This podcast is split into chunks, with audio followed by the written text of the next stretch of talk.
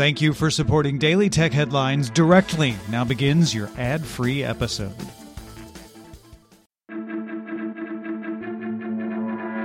These are the Daily Tech Headlines for Monday, August 3rd, 2020. I'm Rich Stroffolino.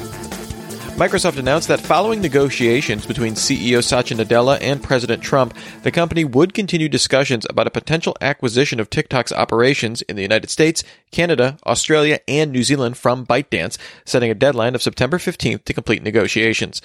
The president had previously stated he planned to ban TikTok in the U.S. over national security risks. Reuters reports that, according to sources, the negotiations will be overseen by the Committee on Foreign Investment in the United States that has the right to block any agreement. Microsoft says it may invite other American investors to take a minority stake in the company and does not plan to provide further updates until negotiations are complete. Bloomberg sources say SoftBank is in advanced talks with Nvidia to buy ARM in a deal possibly worth $32 billion. SoftBank bought ARM in 2016 for $31 billion. The sources say Nvidia is the only company in concrete discussions, and a deal could be done in the next few weeks. NVIDIA mostly makes GPUs, but its Tegra mobile chips used in the NVIDIA Shield and Nintendo Switch are based on ARM designs.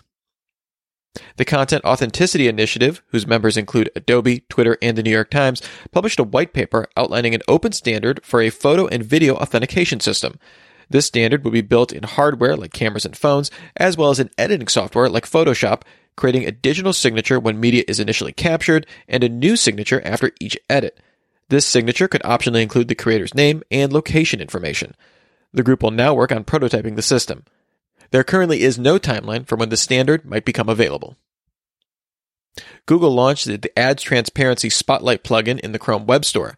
This shows data collected from Google's Ad Disclosure Schema API and shows how many ads are on a page, a list of ad providers serving the ads, why the ad was shown on that page, and provides links to each ad company's privacy policy. Google hopes other advertisers will expose similar ad APIs to make the extension more usable. In an interview with the New York Times' Ben Smith, Facebook CEO Mark Zuckerberg said the company is considering new rules regarding premature claims of victory in the upcoming U.S. presidential election. He said the Facebook Election Center will rely on wire services to report results. Regarding the large number of mail in ballots expected in the election, Zuckerberg said Facebook is planning on an education campaign to get people ready for the fact that there's a high likelihood that it takes days or weeks to count this, and there's nothing wrong or illegitimate about that. Microsoft will end support for third party Cortana skills on September 7, 2020. And in early 2021, Microsoft plans to discontinue the Cortana apps on iOS and Android and remove the current Cortana functionality from its first generation Surface headphones and give users there a $25 gift card. Microsoft will also remove it from the Invoke speakers and give those users a $50 gift card. YouTube will discontinue its community captions feature that lets viewers add subtitles to videos on September 28th due to low usage plus spam and abuse. However, deaf and hard of hearing creators and those who used it to translate videos into other languages say this hurts accessibility and those who can't pay to make their own captions. YouTube told The Verge it would provide creators who have used the feature on at least three videos in the past 60 days a free six month subscription to the subtitling service Amara. Google announced it will invest $450 million in ADT, buying a 6.6% stake in the home security company. This will see ADT using Google's Nest devices to enhance the company's security monitoring, and each company will invest $150 million on co marketing, product development, and investment in technology and employee training. Netflix is rolling out playback speed controls on its Android app. The speed controls are available on downloaded titles saved for offline viewing. You can choose to stream at 0.5 or 0.75 speed or go faster with 1.25 or 1.5 times speed. Pitch correction will keep voices sounding normal, and captions will keep time. And you can choose it for each video you watch. The feature launches August 1st and will roll out to everyone worldwide over the coming weeks. Both the National Association of the Deaf and the National Federation of the Blind commend Netflix on adding the playback features. Netflix plans to test the feature on iOS and the web, but not on TV versions of the app.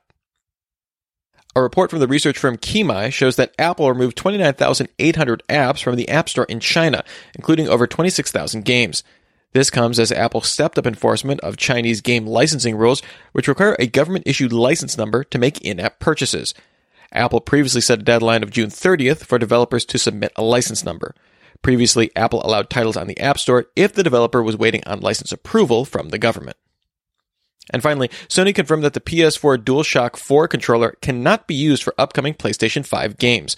The DualShock 4 can still be used to play PS4 games on the new console with backwards compatibility, and Sony says that peripherals like licensed racing wheels, arcade sticks, and flight sticks, as well as the PlayStation camera, headsets, and VR controllers, will be forward compatible with PS5 games. Remember, for more discussion of the tech news of the day, subscribe to Daily Tech News Show at dailytechnewsshow.com. You can find show notes there and links to all these headlines there as well. Thanks for listening. We'll talk to you next time. And from all of us here at Daily Tech Headlines, remember, have a super sparkly day.